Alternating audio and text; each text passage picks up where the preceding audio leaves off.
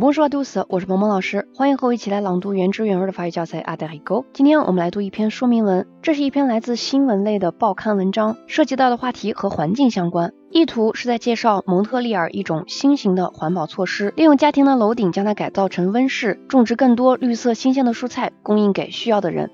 那接下来我来示范常速朗读的版本，请你打开手机页面上的文字稿，跟着老师一起来大声朗读。如果你觉得我的语速过快，在下一个音频当中，我也专门为你录制了慢速跟读的版本，你可以反复练习模仿跟读。那么接下来，请你跟我一起来大声朗读这篇文章。Allez, c'est parti.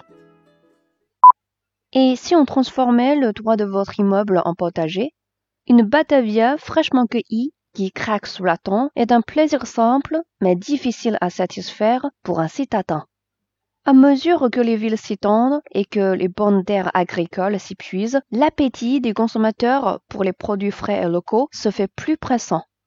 Pourquoi ne pas développer des cultures maraîchères en ville sur l'espace inutilisé des toits En 2009, Mohamed Haj fonde la société Les Fermes Lufa qui commercialise depuis avril 2011 les récoltes de sa première serre urbaine à Montréal. Désormais, pour près de 1000 abonnés, au panier de légumes, de la cueillette à l'assiette, le circuit est des plus courts.